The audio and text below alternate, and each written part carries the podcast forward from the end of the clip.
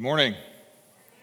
Good to see you guys. Uh, we're going to be in Exodus chapter 1, verse 8 today. Our objective is to finish the first chapter of Exodus 1 this morning. If you don't have a copy of uh, one of these, an Exodus scripture journal, I want to let you know that this is a gift that we'd love to give you today. Um, if you have your own copy of God's Word that you like to take notes in, that you want to bring with you, that's great. Um, there's nothing wrong with that at all. But if you prefer to just bring the copy of the book that we'll be in for the foreseeable future, uh, we have some of these available on this table to my left hand side as you leave. If you're headed down toward the kids' hallway today, there should also be some in the lobby on your way out as well. So feel free to grab one of those. Um, our goal in giving you these is God willing, as we preach through the whole Bible, you'll begin to build a library of your own notes, your own milestones, your own memories of how God's communicated to you, and that this will continue to be a resource to you. So, as you're finding your way to really the opening page, if you're in the scripture journal this morning, I want to give you just a quick reminder of where we've spent the last two weeks. Because you could argue that even though we've been in this sermon series for two weeks, today is the third week, that we haven't actually gotten very far into the book of Exodus. And our objective has been to try to set the stage for what is happening in this second book of the Bible. And so, uh, Exodus is a book that advances God's mission. His mission is to reconcile all things to himself.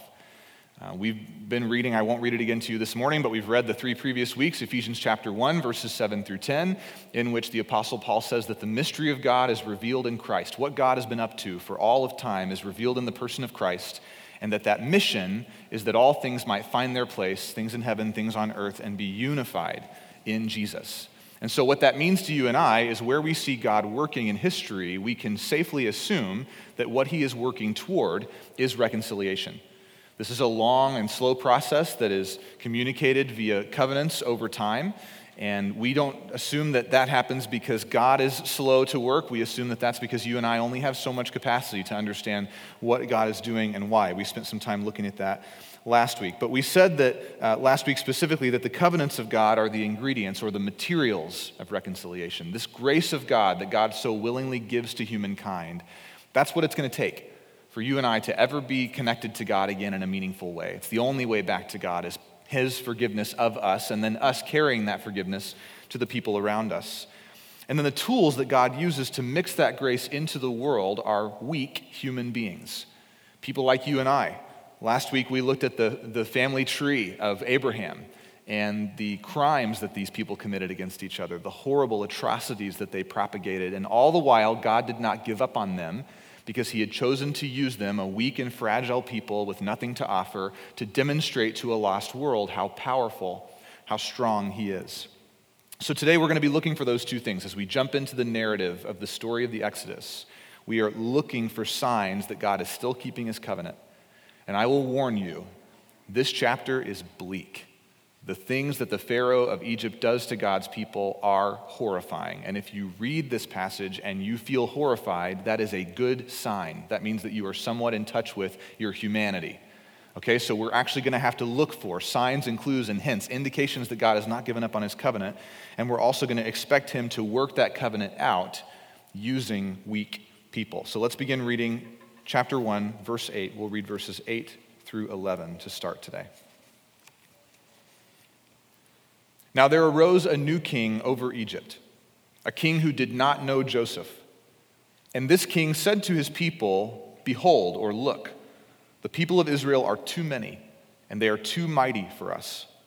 So come, let us deal shrewdly with them, lest they multiply. And if war breaks out, they might join our enemies. They might fight against us, or they might escape from the land. Therefore, the Pharaoh and his people, they set taskmasters over the Israelites to afflict them with heavy burdens. Specifically, the work that these Israelite people did, this is the end of verse 11, was to build for Pharaoh storehouses, store cities, Pithom and Ramses. This is the work that God's people were put to underneath the Pharaoh. Now, roughly 400 years have passed. Between verses 7 and verse 8, there's a lot that happens that we don't get to see up close and personal. It's important for you to understand that because the Pharaoh whom welcomed Joseph, and therefore Joseph's father Israel and Joseph's 11 other brothers, who will become the other 11 tribes of Israel, that Pharaoh's been gone a long time. And likely, not only is he gone, but across 400 years, we're talking about another five to 10 rulers of Egypt have come and gone in the time that God's people have grown from 70 people, which is how many entered into Egypt originally, to enough people for the king of this land to feel threatened by them. We don't have an exact number at this point. A little while later, around 80 years after this, we're going to find out that there's between four and 600,000 men alone in the nation of Israel, so likely somewhere between one and two million people have, have burst onto the scene in Egypt. But the Pharaoh's response doesn't make a lot of sense to us if we're still thinking that Joseph is one of the good guys, right? If Joseph helped this Pharaoh, he helped the Pharaohs, he helped the kings of Egypt to survive a famine and to navigate a political unrest. How, how could the descendants of a person with a legacy like that suddenly become a threat, a national threat, a threat to the point that a king would say to his people, whether that's just his court of advisors or the whole nation, it's important that we oppress these people?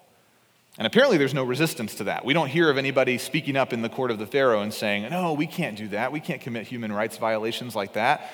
Everybody's either quiet or they're encouraged by this plan to oppress God's people.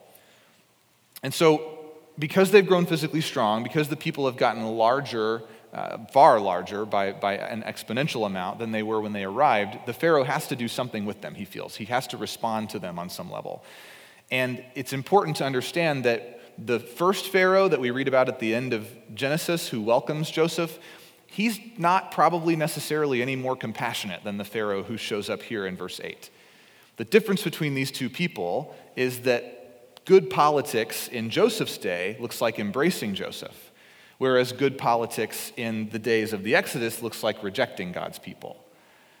And so, the first point that I want to make for you today that I think we can draw right out of this story is the idea that cultural assimilation of God's people is always temporary. Cultural assimilation of God's people is always temporary. In our day, good politics usually consists of three things if you want to be politically successful. First, you have to hide your stupidity. That's number one from the public eye. If you ever watched any political drama, The West Wing, there's always that moment where the PR team sits down with the candidate and they go, What do we need to know about your past? So we can hide it. Like, how can we go ahead and twist the narrative and manipulate this bad thing that you did and get it out in the press initially so that nobody else has to find out about it? So that's part one. Part two is you have to be a deal maker. You have to be willing to give and receive favors. And then part three is you have to be willing to lie to people. Frankly, if you want to be really successful, you have to be willing to make promises that you can't keep. You have to be willing to figure out what people want to hear and then feed it to them. That's very different from good politics in the days of the Exodus. Good politics in the days of the Exodus looks like keeping a large standing army, having military power, and being able to feed your people. And so when the Pharaoh of Joseph's day invites Joseph into power, it's not that he's taking compassion on this poor slave boy, it's that he sees a political opportunity to delegate a bunch of stuff he doesn't want to mess with and retain his own power. If the Pharaoh of Joseph's day had failed to navigate a famine, then his political opponents probably would have had him assassinated. And the way that they would have spun that in the ancient Egyptian press is they would have communicated that they had to do that to appease the gods, who were obviously so angry that they had allowed a famine to enter into the land. So Joseph is useful. Joseph's family, not so much, but we can deal with 69 other people if it means that we can survive a famine and, and be politically successful. But in the time that it takes for Joseph to welcome his family back into the nation of Egypt, out of Canaan where they had lived previously, what Joseph does is he indicates that he still considers himself a Jewish national. Before his family was connected to him, he was just, a, nobody knew his background. He'd been a slave. Nobody was keeping family records of the slaves that they held. They just knew he looked like a Hebrew. He spoke enough Egyptian. He could work in the court. He could make it happen. But now he invites his family back in, and there's a turning point where he's communicating to the people in power. He still considers himself to be a foreign national. And so that means that he is technically, politically, a threat to the powers that be from the very beginning. A small threat and a threat that can be overlooked for the good and the benefit that it does the Pharaoh, but as the people of Israel grow, what I want you to understand is there's been a seed planted from the beginning that unrest is coming, that there's going to be some kind of conflict. It's something God knew. He communicated that to Abraham in the book of Genesis when he made the initial covenant with Abraham to give the land and to, to grow the people. He said, You're going to be in slavery for 400 years. And lo and behold, God knew what he was talking about. Go figure, right? But the people of Israel, I think, seem a little bit surprised. And when you and I read this, it's easy to, to misunderstand what's happening and to think, is there something that's not on the page? Is this just a particularly cruel man who's just looking for opportunities to oppress God's people? I don't think so. I think he's a human being and he's doing what human beings do. And when it becomes politically advantageous to him to play the religion card, he will. And when those people become a threat to him, he will do what you do with threats when you have political power. And, church, this is something that I think is, is universal. I think this is a principle we can apply to our own lives. That's why I think it's a point worth drawing out to you. Because in the United States, cultural assimilation of Christians tends to happen about once a generation.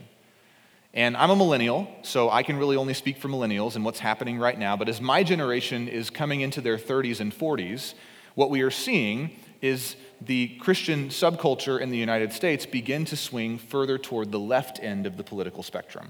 You hear more and more pastors get up and communicate the values of a more liberal government. They align themselves more so with a government that's larger, and it's, I think it comes from a good heart. It's the desire to see people taken care of, it's a desire to see charity extended to those who are in need. But it's, it's, a, it's reactionary, I think, to some degree as well. It's a response to the generation that precedes mine, the baby boomers, and how they typically swung more to the political right. And what I can promise you is that regardless of what political party you associate with, you will only find the government representing your values as a Christian in as much as you remain useful to those people who are in power. And so I want to caution you. We've talked about this across the last year or so. Obviously, we've all lived through this latest political season of turmoil in our country. You felt it, I've felt it. Everybody's losing. There's no clear winner right now on any level. But a temptation we will face as Christians until we die is to believe that the laws of government can usher in the kingdom of God. And they can't. They never will. What they can do is they can uphold values that God has communicated are important. And I'm not telling you that you and I should not vote or be responsible citizens of this country, but we ought not have idols in our hearts of what the government can do for us, of the problems that it can solve on a universal or even specifically a sin level in the human heart. Because when we sell ourselves out to those kinds of things, eventually we're not useful anymore. And what happens then? It's not just that we become unnecessary, we, like the people of Israel in Egypt, become a threat because there's a lot of us. I don't know if you know that or not. There are a lot of Christians in these United States. And we all carry with us the Holy Spirit of God who convicts us and leads our lives. And so when those convictions no longer line up with the goals of the government, we are a threat. We are a big deal that has to be handled, and our political people either have to get rid of us or they have to find a way to convince us that they have our best interests in heart, when probably neither of those is ever really true. What I want you to understand is in history, this has been something that's happened again and again. That, that we see that as we are assimilated and we kind of are lulled to sleep to some degree, that then we're taken advantage of by that same, either the political parties themselves or the government. Um, this was true in ancient Egypt, right, when Pharaoh placed Joseph into power so that he could meet his own political goals. If you fast forward a little bit further in, in history, especially the history of the Jewish people, this is true in the book of Esther, when King Artaxerxes allows Esther to speak up on behalf of her people. There's a, there's a political advantage to him in play that's somewhat short lived. This is not the end of Jewish oppression for all time when King Artaxerxes decides to hang the man Haman instead of uh, Esther and all of her people. Or Naaman, I think is his name. It's true in 30 AD. This is a story that you know very well. The Roman government capitulates to the religious elite ruling class in the city of Jerusalem to kill an innocent man named Jesus of Nazareth, to crucify him on a cross because of the political sway that these people hold in this nation and the unrest that it would mean for the Roman government to not do that. This was true in the 1860s when Southern slaveholders heard the Bible preached in favor of the horrors of American slavery. It was true in the 1930s. In 1933, a Protestant pastor named Otto Dibelius quoted Romans chapter 13 in front of the German parliament as an attempt to encourage the German people to support an up and coming German nationalist named Adolf Hitler. The Bible was used to do that. And it's true for you and I every time a politician offers to serve our morals with their policies or our culture assimilates a Christian in sports, right? We love when Christians cross themselves in the end zone, throw one up to Jesus, right? Thanks God for the good catch. Or we love when, when a, a Christian band has one single that gets played on MTV for two or three weeks. Or we love it when a Christian movie actually makes it into legitimate movie theaters. Or we love it when a Christian author gets a book published that more than 15 people buy. We get excited about these things because in our hearts, we want so desperately to see the kingdom of God come to the earth. And that's not a bad thing, church, but that's not the way that it happens. The way that it happens is you and I carry the kingdom of God with us wherever we go. That was the big lesson as we studied the book of Ephesians in 2020 that we are the kingdom of God. And so, where God communicates through us, where God inspires us, where God changes our lives, this is the way that the boundaries of the kingdom of God spread. It's not through political parties, and it won't happen through government. And so, we need to be wary. We need to be careful about the stock that we put in what governments can and cannot do for us. If we believe that we are witnessing a permanent change in culture every time we see a Christian elevated for 15 minutes of fame, then we'll be tempted to give all of our hope over to politics or government. And then what we'll do is, and you've seen people do this, we'll stay married to some moment in the past that we believe was this politically ideal moment for us. If only things could go back to the way that they were, the good old days, and we'll totally lose our effectiveness in our culture. Exodus is teaching you and I that God's people are always aliens where they live that we are ourselves foreign nationals and that our primary citizenship is in God's kingdom. To government and to politicians, Christians are a means to an end, and cultural assimilation of God's people is always temporary. So, as that change happens, and this new Pharaoh finds that being politically savvy looks like oppressing God's people, things go from bad to worse. Let's keep reading in verse 12. But the more that God's people were oppressed, the more that they multiplied. Now, very interesting, if you look just a couple lines up in your scripture journal, this is, this is Pharaoh's total fear, right? He says, Let us deal shrewdly with them, lest they multiply. He does not want multiplication. It's the very thing that causes him not to sleep at night. Yet in verse 12, the harder the Pharaoh pushes down on God's people, the more that they grow and do the very thing he's scared of. The more that they also spread abroad. The Egyptians were in dread of the people of Israel, and so they ruthlessly made the people of Israel work as slaves. They made their lives bitter with hard service in mortar and brick and in all kinds of work in the field. And in all their work, they ruthlessly made them work as slaves. Now, back in verse 9, I highlighted for you the idea that the Pharaoh initially consulted his people. That's what your Bible tells you. We don't know if this is a court of advisors or if it's just the city that he lives in, the capital city, or if it's the whole nation. But it's interesting, isn't it, that initially he wants to be quote unquote shrewd like he doesn't, he, he's, the, he's the modern CEO. He's the modern king and ruler. He doesn't want the New York Times expose that's going to come out a couple of months from now about how badly he's been treating the Israelite people. He wants to do this thing in a politically correct way. But after trying that, something now has changed. If we look in our Bibles really closely, look at verse 10 again and see, see a, a, a shift here, okay? He says, I want to deal shrewdly with them, lest they do these things. Now, if you'll skip down to verse 12, the Egyptians now are in dread of the people of Israel. So the nation has shifted. Probably this is a product of the way that their Pharaoh is leading them. They've seen oppression be something that seems to work, and so they like it and they're cheering for it. But it isn't satisfying, it's not enough for them. And so now the nation is behind the idea that we take this oppression to the next level. And so when the Pharaoh moves from simply giving the people hard work and low wages and not taking care of them to enslaving them, no one speaks up. He has the full support of a nation behind him to do this. And this is when this oppression becomes systemic and potentially permanent. If there's not a God to intercede, this is something that's going to continue for untold generations. So, when we think about the perspective of the Pharaoh, I want to ask you a couple of questions because he's obviously the bad guy, right, in this book. We understand Moses is going to go to him. You've seen the movie, you've at least probably seen the Veggie Tales. Let my people go. He says no. Let my people go. He says no. They do this 10 times back and forth. And then finally, God raises the stakes enough that the Pharaoh lets his people go. He does the right thing, and then he's drowned in the ocean. So we know he's the bad guy. But at this point in the story, I believe he's behaving like any human being in power would behave. I think that the things that he wants to defend and protect and sustain for his people, though the way that he does them is horrible, and I'm not endorsing that at all or supporting it, his, his ideas, his motivations as a person who doesn't know God, they're relatively good motivations. Think about the things that he wants to do. God is trying to grow the Israelite nation, but Pharaoh's threatened by that because he wants to protect his own nation, right? He thinks that Egypt is the, the country of of power in the, in the world. And Egypt are the, the Egyptians are the people who need to be supported and propagated and fostered and cared for. And if that can happen on the backs of the Israelites, then they can be part of the story, but it's not going to be their story. It's going to be the story of the people of Israel. God intends to move his people to Canaan. In verse 10, Pharaoh said that one of his fears is that the Israelites leave Egypt. So he's directly opposed to what God wants in that sense because he sees how all these slaved people could be useful to him and his political prowess. God wants his people to love and serve him, but the Pharaoh demands instead that he be treated as deity and sovereign in their midst. And so this motivates the Pharaoh because what he wants is to keep his people safe. Right? He wants to guard them against an internal revolution or an external assault. Not a bad thing to want.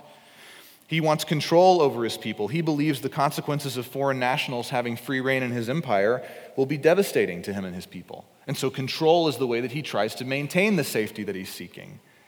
And he wants his own people to prosper. This is his motivation for enslaving the Israelite people and not just killing them all.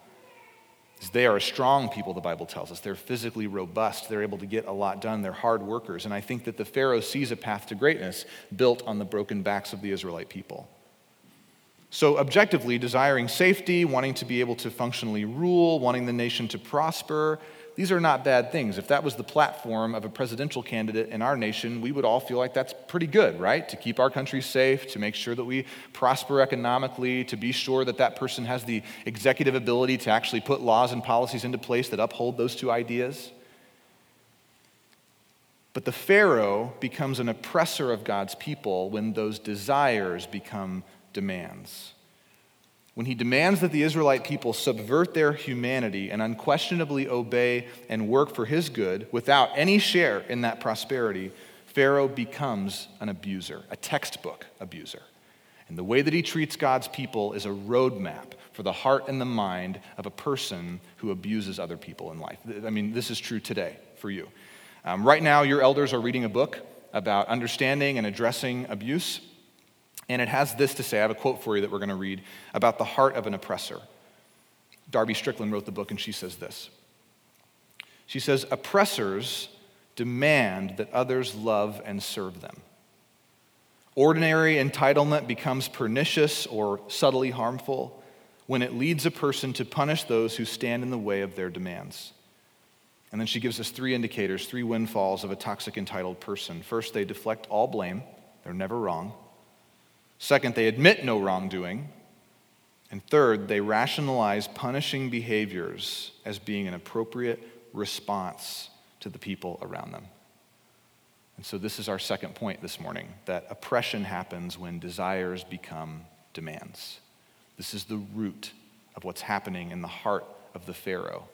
And this is the primary difference between a godly leader and a leader who's decided that they will do whatever they want at whatever cost. And those kinds of leaders, church, do exist in churches, let me tell you. So, this is something you need to be very wise about as God leads and moves your family through the years, and you have to go and find another church, testing the waters of how leadership functions in that congregation, who has the power, and how they wield that power. Those are very good questions to ask early on in your engagement with a new congregation. Because unfortunately, humans are willing to do things really poorly in Jesus' name. They are. It doesn't bother us that badly. As long as we think we're getting the objective that God has laid in front of us, we'll go faster than we're supposed to. We'll shortcut God's processes. We'll cut the legs out from underneath people that we just don't like, and we'll do it all in the advancement of what we think the church is supposed to look like. So, yeah, it's easy to demonize the Pharaoh, but you and I have to be cautious that when we read the Old Testament stories, we don't automatically associate with the heroes. Because we're human beings, we're people. And probably, just like you and I would have consumed whatever fruit was hanging in the Garden of Eden that God said not to eat, in a similar position of power to Pharaoh, far from God and seeing this immense threat growing in our nation, we probably would have done very similar things to what he did. So we have to be very, very careful that when we think about those windfalls, those indicators of what it looks like to be an oppressor and an abuser, that we are willing to self evaluate as well, that we don't automatically assume our own innocence. When you look at that list of things, you may not just see indicators of an ancient Egyptian king. You may see indicators of your own spouse, church. You may see indicators of your parents and the relationship that they've had with you in your life. You may actually be able to self evaluate and see indicators of your own self. I'll just confess to you, for the first three years of my marriage, in large part because of my personality and the environment that I came from, I was an oppressive personality in my home. And I was 100% blind to that. I had no idea. My wife knew, unfortunately. She was very familiar with those tendencies in me. But it has taken years of counseling and prayer and confession and self evaluation to learn to be different from that. And the reason that I'm saying that to you is because if you are an oppressive personality or you live with someone who is an abuser, you have to understand that in this church, that is something that we talk about. We don't hide that from each other. That doesn't get better because we bury it. It grows when we bury it. And I'm telling you that your elders are in the process of being equipped right now to navigate these conversations with you because we care about you because we want to help and we don't want to see these things get buried and grow and then bear fruit not only in our lives, but the lives of our children and our grandchildren for generations to come. We believe that the gospel is strong enough to prune those branches before they get big and to change that narrative in our homes and our lives. Some of us, probably most of us, have more in common with the people of Egypt at this point in the story than we do the people of Israel. We have experienced, haven't we, before? being threatened enough by something that we're willing to abandon our humanity, just temporarily, we think. We'll just lay down these principles of mercy and forgiveness that we hear about at church all the time, and we'll do what's effective instead. We'll handle the problem. We'll justify violence, even if it's only violence in our language. And it's not Christ like, it doesn't belong here. We're all human beings, so we need to admit to ourselves, to each other, that we have the potential to be oppressive personalities. What we will do about that will demonstrate to us and to our community how far the gospel has actually reached in our lives. Simply being an oppressor and identifying that, I mean, you, if you've been through any recovery program or any STEPS program, step number one is admitting you have a problem. There's 11 more that come after that before that problem is gone. But we have to start there, don't we? We have to be able to admit that we may have a tendency to become oppressive, even in Jesus' name. So, what will we do? Will we speak up about that? Will we ask for forgiveness? Will we admit that we're wrong? Will we, by the grace of God and the power of the Holy Spirit, be made brand new by Jesus? Because we can be. That's the hope that Christ offers you and I, is the opportunity to be not just better, but new. That's what the gospel does, because Jesus can heal the heart of the abuser. And he can also heal the wounds of abuse itself. He's the only way. No amount of secular therapy, no amount of books that you may read, Nothing other than Christ's blood on the cross in your place can truly give you a new and right heart. And when it comes to oppression and it comes to abuse, these are deep rooted issues. I'm not talking about you flew off the handle one time with your spouse three years ago. I'm talking about a pattern, like we read about, of pernicious entitlement. I will get what I want from this family. You will do what I say. I do know better than you. This is the only way forward. Jesus can heal that. And if he can't, this is a waste of your time. If he can't heal that, if he can't reach the heart of a person who wants to take advantage of other people, then none of this matters. Because if Jesus can't reach the deepest, darkest, most deeply rooted sins that we have, then what is he? He's just a cheaper therapist than the one that we can pay per hour. All he can do is offer us self help techniques and opportunities to try harder, but that's not the Jesus of the Bible. In Isaiah chapter 53, the prophet foresaw that Jesus would do these things. He says this beginning in verse 5 that Jesus was pierced for our transgressions, he died for how wrong we are. He was crushed for our iniquities. Where we have rebelled against God, Jesus was pulverized for those things. And upon him was placed all the chastisement. You can read that as wrath, as anger from God, and that that has brought us peace. It is with the wounds of Jesus that we are healed. What an irony that a person who has spent their life wounding other people would be healed by the wounds of an innocent person. We have gone astray like sheep. We've turned everyone to his own way, and the Lord has laid on Jesus that iniquity, that selfishness, that rebelliousness. Jesus was oppressed.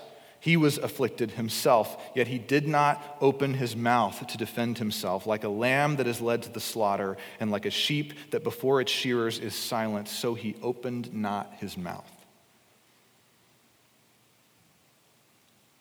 So that's the Jesus who's here for you, if this is your reality. And it's the same Jesus who is present for God's people in the book of Exodus the Son of God willingly taking on all the damage that you have experienced and will ever do for you so that you don't have to pay for that. So, what we have to decide is whether we're going to believe that we can be free by that sacrifice or not. We have to ask ourselves will we boldly confess our reality, if that reality is having been victimized or having been an abuser? Will we do that understanding that Jesus is already in heaven interceding for us? advocating for us even while we find ourselves trapped on earth by sin and oppression? Or will we, like the Pharaoh of Exodus, turn our backs and walk away? Will we harden our hearts, believing that our own savvy, our own intelligence, our own ability is sufficient to fix what's wrong with us? Because that will be Pharaoh's response 11 times in this book, is he will be confronted with God, an opportunity to obey God and do what God has said, though it is painful, and instead he'll say, No, I'm good, I know what I'm doing. Doesn't matter what it costs me, it's worth it to preserve my own identity. My self idolatry is valuable enough to me that I will reject my opportunity to repent. I hope that's not true for us. I hope that where we see oppression happening, when desires become demands, we will call on Christ. We will confess him and we'll believe that he can heal and fix whatever is wrong with us, despite how incredibly scary it will be to even admit that we need him to do that. So, to come back to the narrative, church, what hope do the people of Israel have, right? They've been basically tricked by the political system they lived underneath. They're now enemies, the largest threat to the country that, in a way, they helped save 400 years ago. And now the man who's in power has decided he's willing to basically go to any lengths to make sure that they never escape from him and that they are oppressed enough that they can't rebel. Well, how could things get any worse? Let's find out. Verse 15. Then the king of Egypt said to the Hebrew midwives, who are the women responsible for assisting with the births of Hebrew babies, one of whom was named Shiphrah and the other Puah, he said, When you serve as a midwife to the Hebrew women, and you see them on the birth stool, if it is a son that they're giving birth to, then you will kill that son.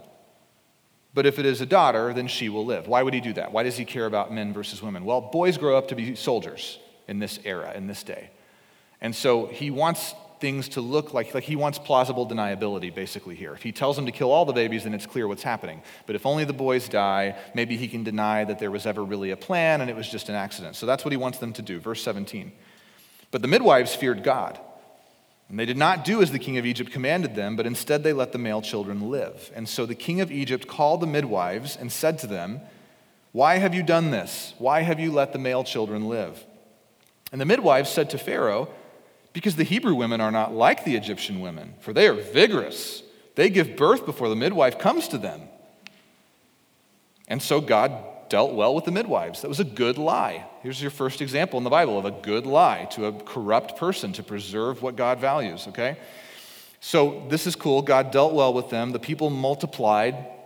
Same fear, same fear that the Pharaoh's had. He's doing everything he knows to do to keep this from happening, and it just keeps happening because God is continuing to preserve his covenants. We're seeing him do it through a weak people, a people who've been enslaved. There's no weaker position to be in than to have lost your, all the freedoms that you've ever had. Yet God is still propagating his covenant and growing these people like he promised Abraham.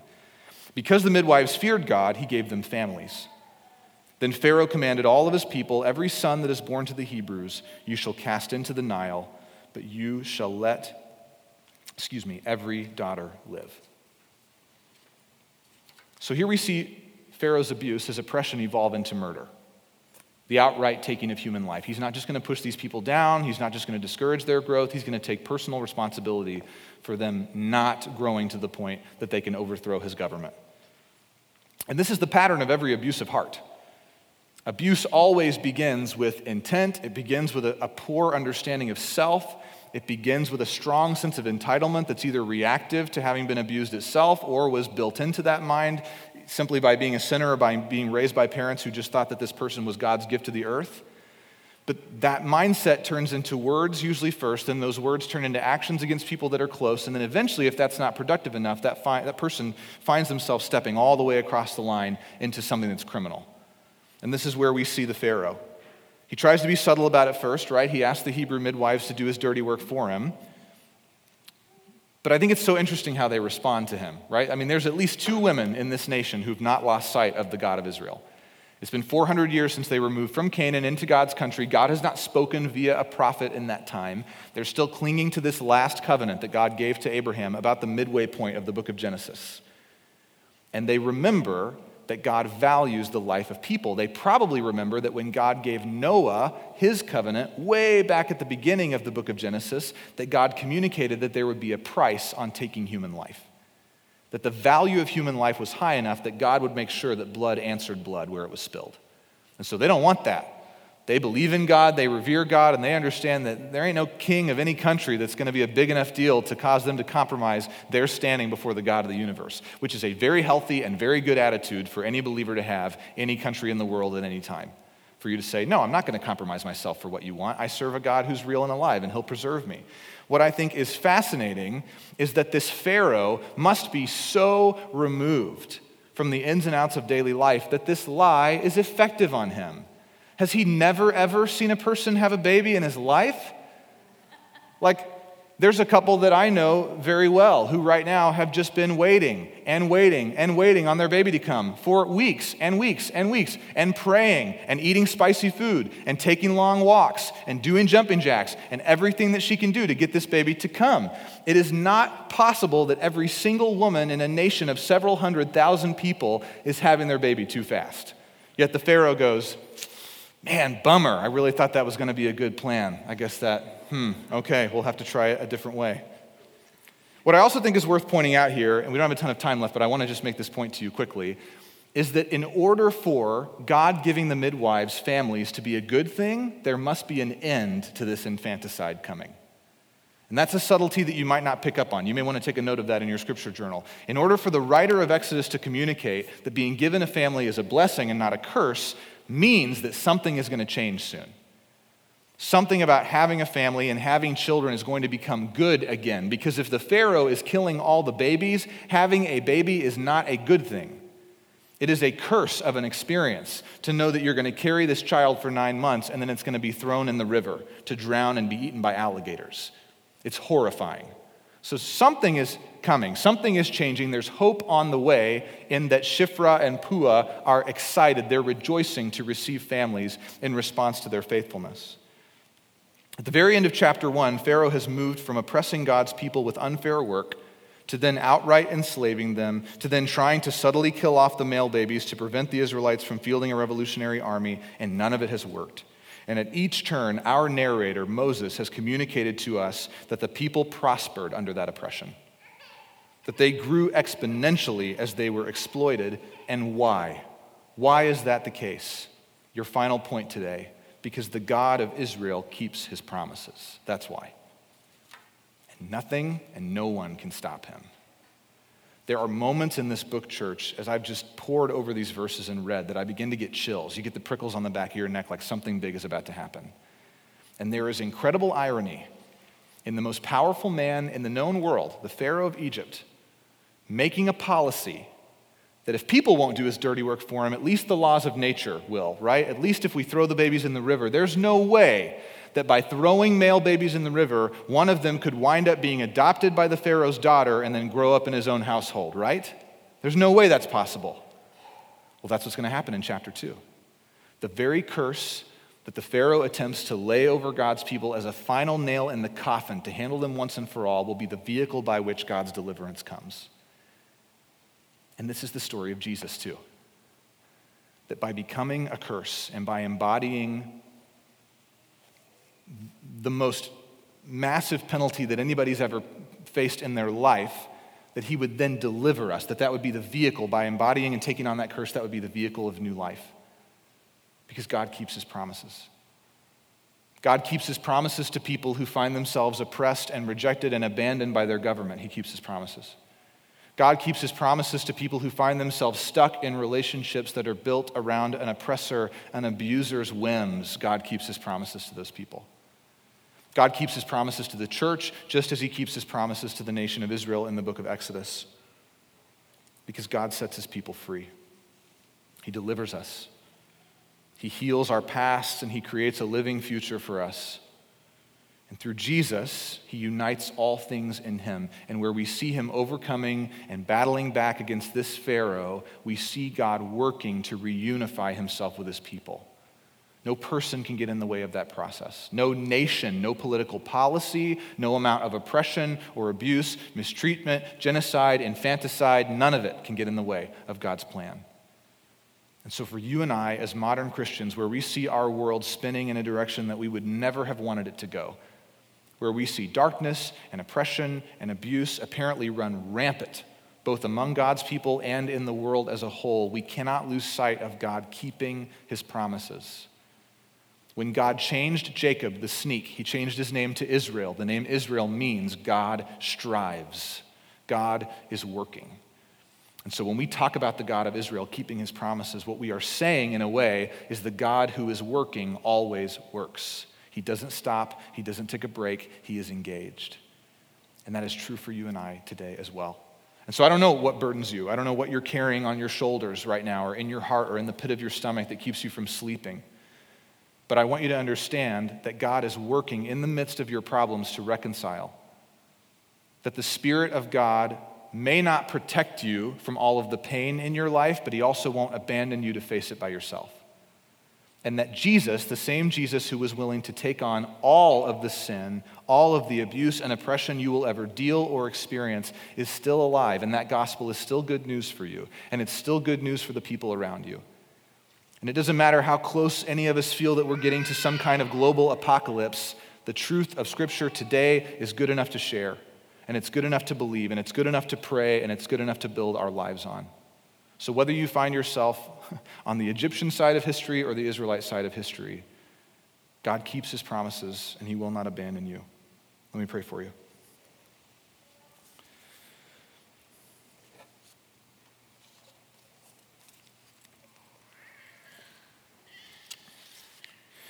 Father, we love you. That's why we're here. I pray, God, that you would. Uh, that you would draw near to us in experience. We know from Scripture that you are never far from us. We understand, God, that our lives are not ours anymore, that we who claim Christ have been made new. But so much of the time we experience something else. We, we, we sense distance from you. We sense the weight of our own sin. We sense our guilt. We sense our shame. And those things become defining for us, God. We don't want that to be true, but we're confessing that it is to you and that we're going to need your help. We need you to heal us from that.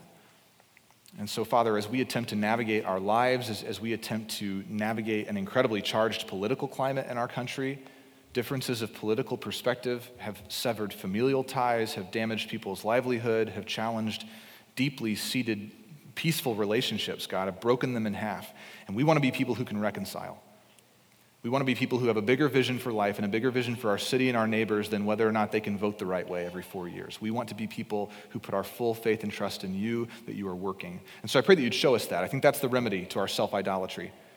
God, I believe that that's the solution to where we get caught up in our own feelings and our own sin and the, and the weight that we carry is we stop looking at you and we start focusing on fixing ourselves.